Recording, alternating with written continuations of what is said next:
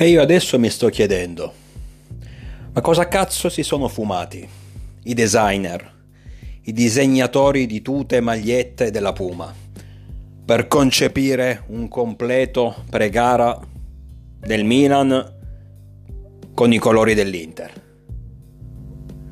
Ma come cazzo gli è venuto in mente? Ma poi un'altra cosa.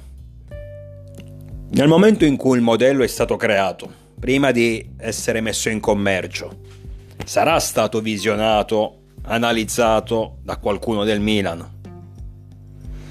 Ed è possibile che nessuno ha notato qualcosa di strano? Qualche colore sospetto? È vero che quest'anno, soprattutto con la terza maglia, ho visto che ci siamo sbizzarriti per quanto riguarda i colori accesi.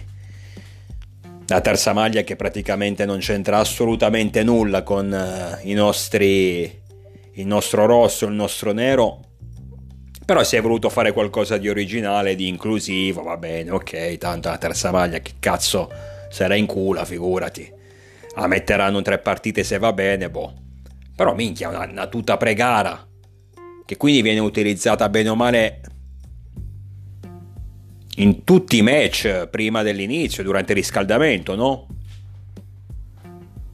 Che poi anche qui fa parte di un kit di tute, ecco. Comunque, una tuta pregara con i colori dell'Inter, e che cazzo, ma nessuno se ne è accorto, ma poi è normale che a sto giro ci prenderanno per il culo. Dai, io ho difeso sempre il Milan, la società, quando è possibile, mm, cercando di, di guardare sempre la parte positiva in ogni situazione cercando sempre di mantenere in piedi la baracca e unito il gruppo. Però, cazzo, sono io il primo a dire che questo è un autogol, dai. Io sinceramente non me ne ero accorto anche perché poi inizio anno non è che, cioè quando inizio stagione non è che mi metto a guardare per filo e per segno tutto il kit completo uh, del, della prima squadra, prima, seconda maglia, tute contro tute. Mi guardo la prima, la seconda, la seconda maglia e finisce lì. Poi il resto, sì, ci do un'occhiata, ma a meno che io debba comprare nello specifico qualche prodotto, quello è un altro discorso. Però non che non mi interessi, ma sinceramente, capito, quello che viene indossato prima del, di, di, durante il riscaldamento mi, me ne frega ben poco. Ma a prescindere da questo, dai, qua qualcuno ci prenderà per il culo e a sto giro gli devo dar ragione. Per fortuna che la curva ieri ha eh, diramato un comunicato di sdegno, un comunicato in cui giustamente si fa notare che non è ammissibile in un, um, in un completo del Milan che sia uh, il completo una tuta, il kit casalingo, il kit da trasferta o altro, non è ammissibile che ci siano il nero e il blu come colori. Ed oggi, eh, la notizia di poche ore fa, il Milan ha ufficialmente tolto dallo store, da, da, da qualsiasi, dallo store online, dallo store, dagli store fisici, questo, questo obbrobrio di tuta e quindi per fortuna qualcuno si è accorto di, di aver commesso un leggerissimo errore. Però vabbè, facciamo finta di niente. Meno male che l'errore è stato appunto... Mm, stato, è stato rimediato, diciamo così, un po', tar- un po' troppo tardivamente, ma comunque tralasciamo questo aspetto. Però ribadisco, se qualcuno poi ci prenderà per il culo, e stavolta io non posso dire nulla, eh. cioè giusto così, dai. Cioè io stesso se succedesse una cosa del genere all'Inter, mica stare lì a prenderli per il culo per anni, figurati. Mica ci sono rimasto, eh. Sinceramente, ripeto, non me ne ero accorto, ho scoperto questa cosa qui leggendo il comunicato della curva sud, in cui poi era inclusa giustamente una foto, no? per, in cui veniva mostrato il, il reato commesso Ehm...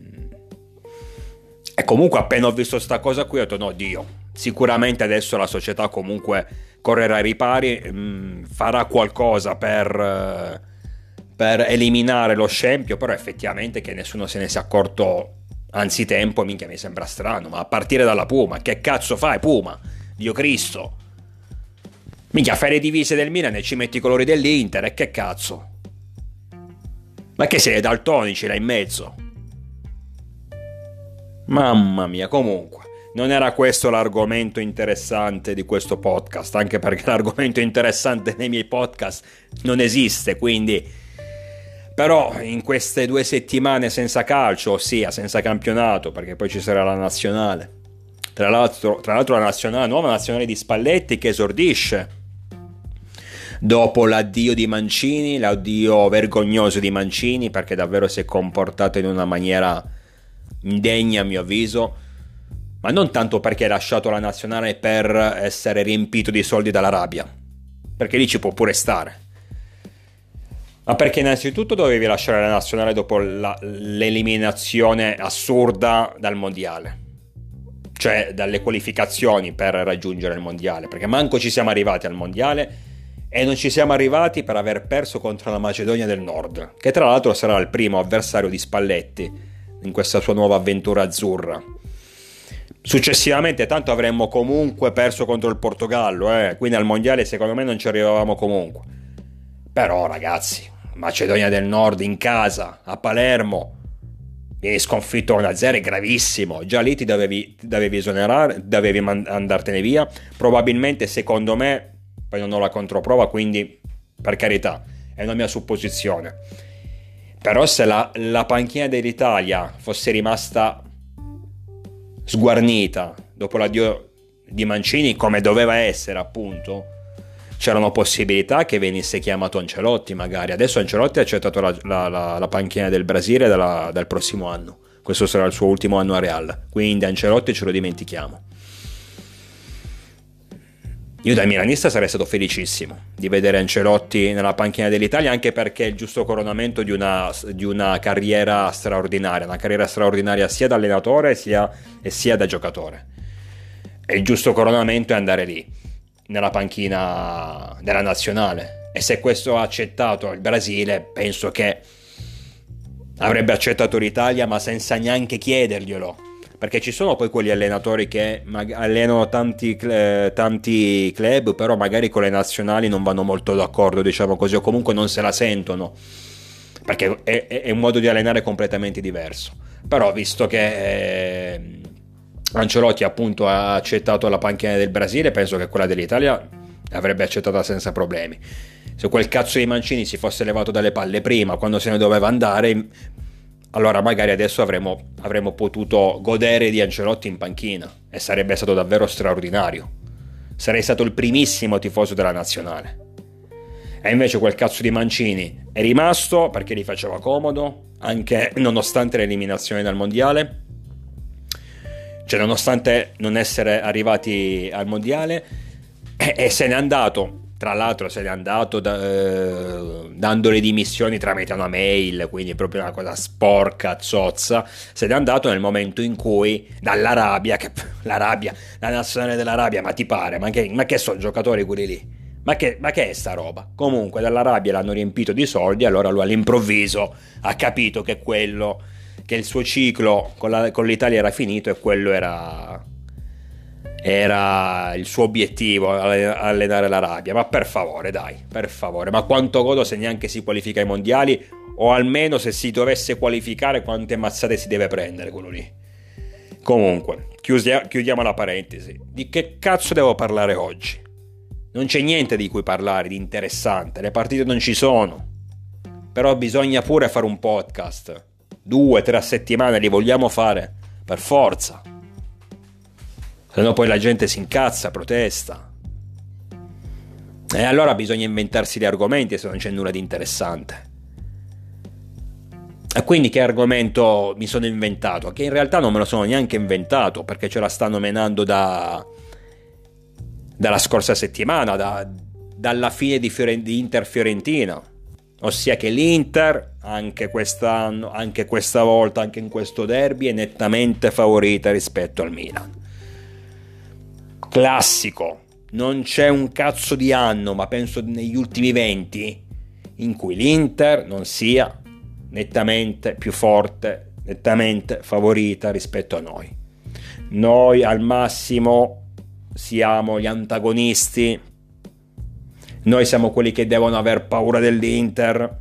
Ma, ma è possibile che una volta nella vita, una volta voglio, una volta nella vita qualcuno dica, oddio, ma magari è l'Inter che deve aver paura del Milan, magari è il Milan la squadra favorita quest'anno, magari è l'Inter l'antagonista del Milan. Ma, una vo- ma uno, io dico uno, è possibile. Che tra l'altro proprio tra i milanisti sono i primi a dire queste cose qui. Sono i primi a non crederci. E allora io mi, vol- mi sono chiesto, prima di, di, di, iniziare questa chiacchierata, ma questi, quest'Inter alla fine, ma è davvero così più forte rispetto a noi? Dobbiamo veramente avere così tanta paura dell'Inter? Per carità, rispetto assolutamente, nel senso che un avversario va rispettato a prescindere. E almeno nel, pan- nel contesto italiano, nel panorama del calcio italiano, l'Inter è sicuramente una bella squadra. Ma è così più forte rispetto a noi, ma rispetto alle altre. Bellissima poi la storia del Napoli, eh, perché poi adesso ci metto in mezzo pure il Napoli. Napoli fino a tre giorni fa era la squadra da battere in Italia Giustamente perché ha appena vinto uno scudetto, anzi era stravinto lo scudetto dello scorso anno, quindi ci sta benissimo. Nonostante io la mia opinione sul Napoli l'ho detta e ridetta, quindi non la ripeto, comunque sia, ci sta. Nei pronostici sono io il primo a dire che è sempre meglio mettere come favorita un, nel campionato la squadra che in precedenza l'ha vinto, anche per una forma di rispetto, ma comunque. Un minuto dopo la sconfitta contro la Lazio, ha iniziato a dire, cioè le stesse persone che tre ore prima dicevano Napoli favorito, il Napoli, eh, Inter e Milan si giocheranno lo scudetto col Napoli, bla bla bla. Le stesse persone, un minuto dopo la sconfitta del Napoli in casa contro la Lazio, li ho sentite dire, eh però, si vede che questo Napoli quest'anno è diverso. No, ma il Napoli quest'anno sì farà bene, però no, lo scudetto se lo giocano Milan e Inter. Cioè un minuto dopo.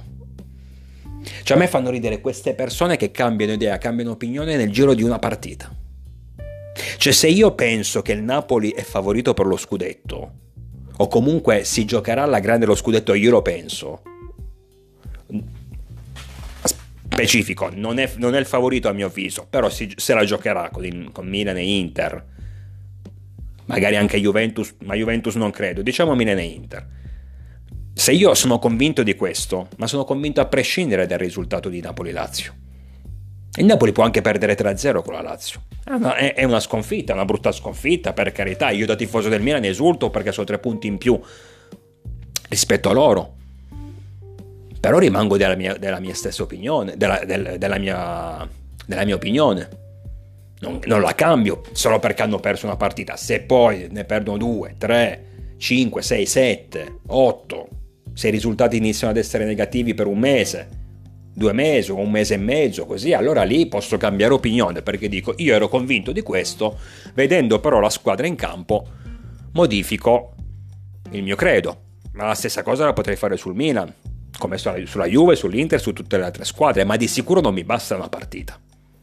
Stesso discorso per l'Inter. Si sapeva, uh, si sa, l'Inter, eh, l'ho detto, l'ho detto prima, è forte, per carità, una squadra da rispettare assolutamente.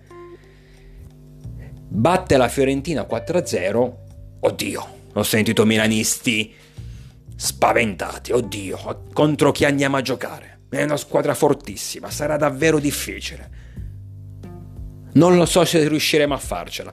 Quelli stessi milanisti che dopo Milan-Roma dicevano noi siamo la squadra da battere, guardate che spettacolo, guardate che gioco, guardate che i nuovi acquisti come sono forti. Cioè a me sta usanza qui, sta usanza del cazzo che c'è in Italia che mi fa morire, che cambiare opinione da una partita all'altra. Cioè tu sei convinto di una cosa, poi ti basta una giocata, una partita, un tempo, quello che vuoi per cambiare la tua opinione. Ma che cazzo di opinione di merda è? Io sul Napoli l'opinione non la cambio. Sono convinto che il Napoli lo scorso anno comunque sia andato al di sopra delle sue possibilità. Gli do i meriti per il grandissimo campionato che ha fatto, ma ripeto, è stato secondo me un anno a parte. Sono convinto che la campagna acquisti del Napoli quest'anno non l'abbia rinforzato, a mio avviso, anche se è riuscito a trattenere Cavaschelia e Osimè, e non è poco. Ma nonostante tutto rimane una delle favorite, lo, cioè un, una, una delle squadre che si giocherà lo scudetto fino alla fine, a mio avviso.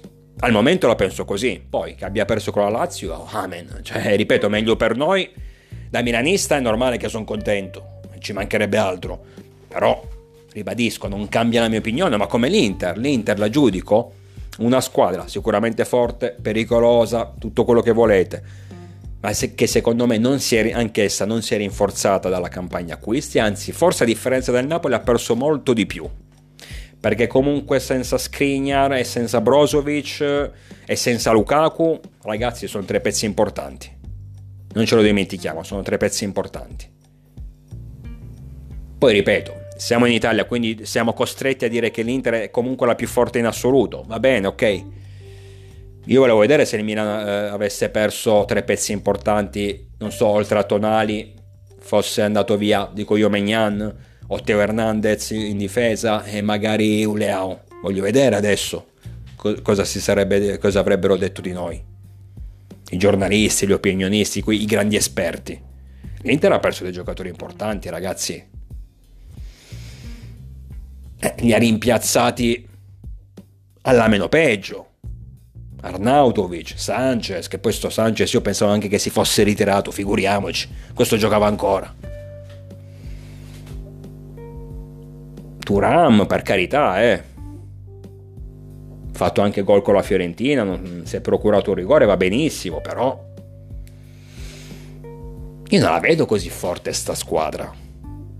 Questo mi chiedo perché deve essere così forte l'Inter.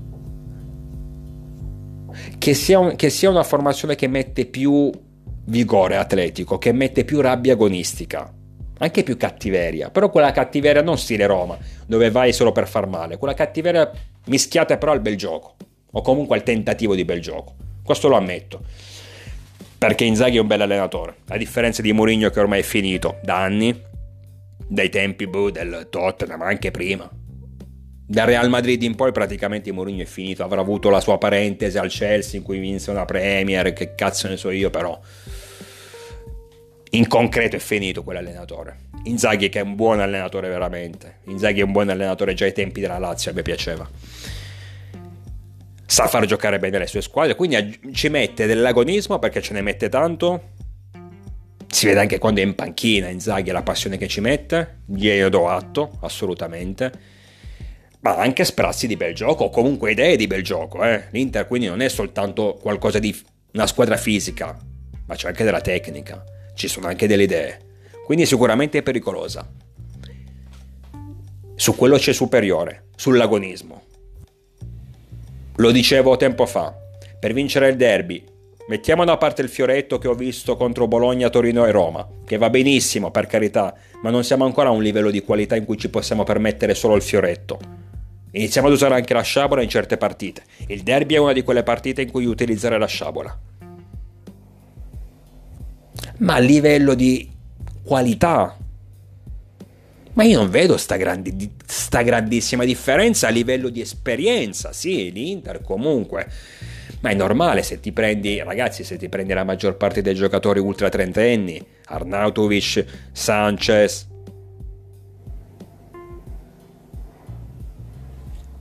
quelli che c'hanno in difesa. Oddio, forse quest'anno effettivamente tra Pavard, Frattesi, un po, l'età, un po' l'età l'hanno abbassata, però comunque non è una squadra propriamente giovane. Ah, tra l'altro tra i pezzi che hanno perso ci metto anche Onana, ragazzi. Onana stava, non dico diventando un leader, ma quasi, eh. Un piccolo Megnan mi sembrava Nana. Quindi quattro giocatori importanti. Magari mi dimentico qualcuno, però di sicuro ci sono questi quattro. Nana, Skriniar, eh, Brozovic e, e Lukaku.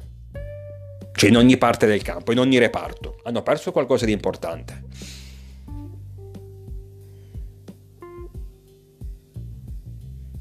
Hanno esper- più esperienza, hanno più rabbia agonistica, ma tutta sta grandezza non la vedo. Ci scommettete?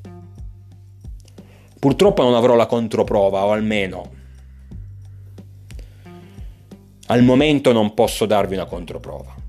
Ma io ho questa sensazione che se tu riesci a disinnescare Lautaro, guardate che l'Inter perde tanto.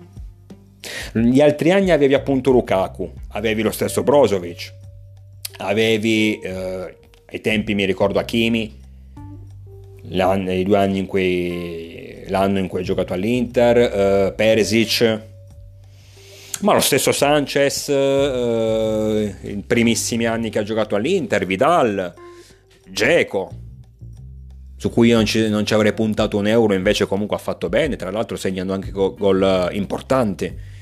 Quindi aveva, aveva, diverse soluzioni pericolose. E poi c'era naturalmente Lautaro, che secondo me è sempre stato l'attaccante più prolifico, più importante, anche più di Lukaku, per quanto riguarda la squadra.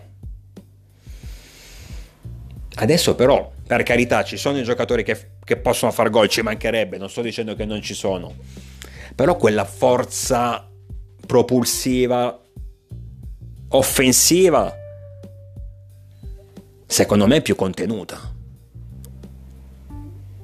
E perciò vi ripeto, volete vedere che se, se si disinnesca Lautaro, toglie almeno la metà della forza all'Inter. Toglie almeno la metà della pericolosità all'Inter. Quest'Inter diventa molto meno spaventosa.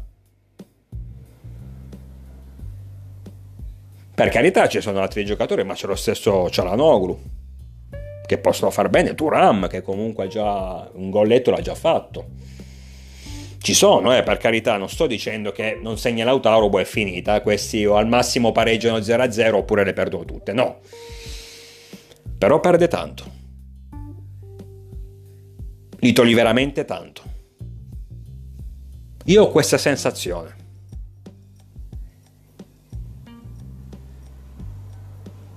Poi è normale che nel derby ci sono tante variabili, quelle sono partite che io ho sempre definito come delle finali, da dentro fuori, non, dove non, non, puoi dare un, un, pronostico, dove non puoi dare un giudizio, dove può accadere di tutto. Abbiamo visto derby assurdi, derby in cui vincevamo noi 2-0 per poi essere sub, eh, sub, rimontati, oppure il contrario.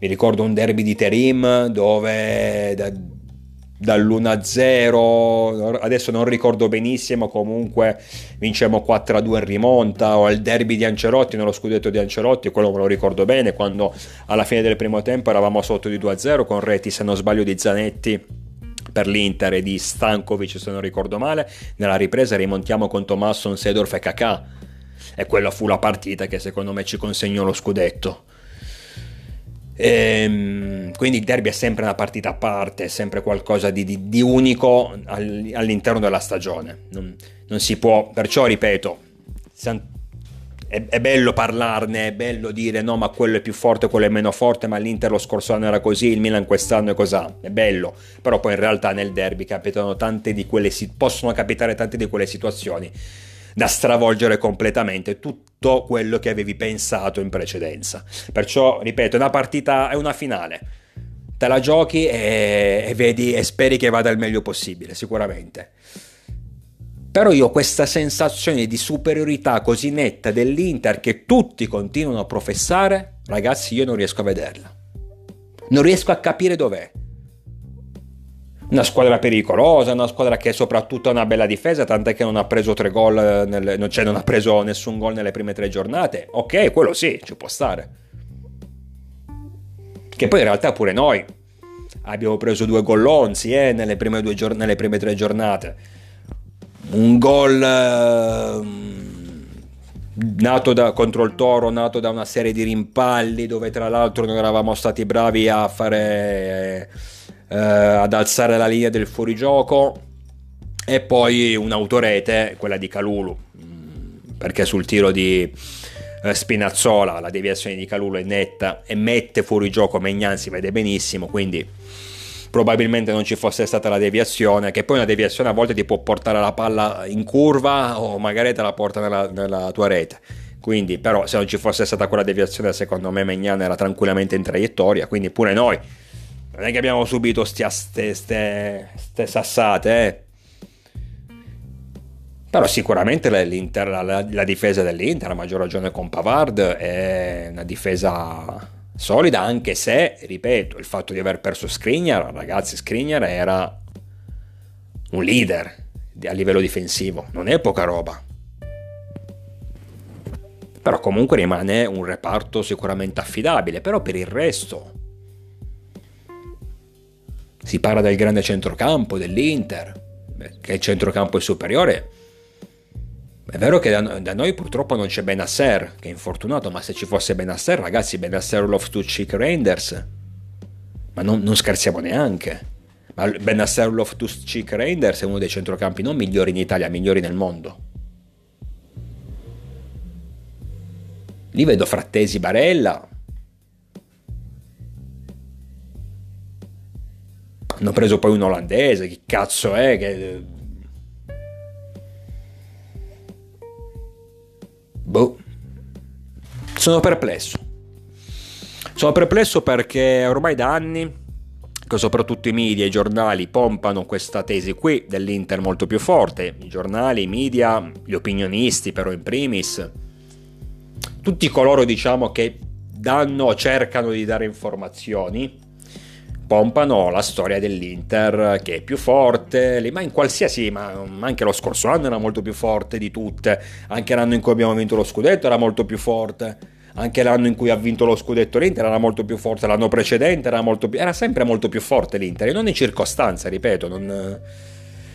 Eh, questa è una cosa che viene pompata così da, da, come per anni, se voi, ci, se voi vi ricordate da anni, a noi rompevano i coglioni sul fatto che invece eravamo una squadra con poca qualità. Che effettivamente negli ultimi anni, anche l'anno dello scudetto, non avevamo tutta questa grande qualità, ma non eravamo neanche messi così male, cioè sembravamo quasi dei, mer- dei miracolati. Se noi ottenevamo risultati positivi e il secondo posto e lo scudetto erano sempre dei meriti, eravamo sempre andati ben oltre le nostre reali capacità. E che cazzo, va bene tutto, però non mi sembrava, non mi sembrava una squadra di scappati di casa. Noi non lo, non lo eravamo assolutamente, una squadra con dei limiti, ok? ma non una squadra di scappati di casa come ci hanno voluto descrivere tante e tante volte. Perché pure lì i soliti media, i soliti mezzi di informazione hanno tirato avanti questa storia, al tempo stesso hanno tirato avanti la storia invece dell'Inter nettamente superiore. Dove ci, ci sono stati periodi più che altro il secondo anno, l'anno dello scudetto, effettivamente l'Inter secondo me a livello di qualità era veramente nettamente superiore. Però in questi ultimi anni io non vedo sto sta sto mostro di squadra. Magari mi sbaglio. Vorrei solo capire quando finirà però questa ricostruzione irreale dei fatti, questo modo di romanzare il calcio in Italia, dove sembra che ci sia solo e soltanto una squadra. Poi se questa squadra, ossia l'Inter, sbaglia, stagione, allora le altre hanno possibilità di giocarsela, di, di, vincere qualcosa, che sia il Milan, che sia il Napoli, che sia la Juve, la Lazio, la Roma. Hanno la possibilità, ma solo se sbaglia l'Inter, perché l'Inter è sempre la più forte. Io vorrei solo capire perché. Oddio, in parte lo capisco. Avendo l'Inter in mano, non dico i giornali, adesso non è una dittatura, però comunque la Gazzetta dello Sport è praticamente ma- è, una, è, diventata una, la Gazzetta dell'Inter. Eh, tanti opi- sento tanti opinionisti sul web, sui social, probabilmente anche filo nerazzurri, per quanto almeno a sentire di com- come ne parlano Diciamo che ecco, l'Inter è brava nella, nel, nel, gestire la comunicazione, mettiamola così. E quando sei bravo a gestire la comunicazione, fidati, fidatevi. Alla fine anche notizie non completamente veritiere te le fanno diventare veritiere o ti fanno convincere che siano veritiere. Su questo bisogna dargliene atto. Sono bravi nella comunicazione. Comunque, ragazzi, siamo arrivati praticamente a 30 minuti di, di podcast, considerando che non avevo un cazzo da dire, sono fin troppi.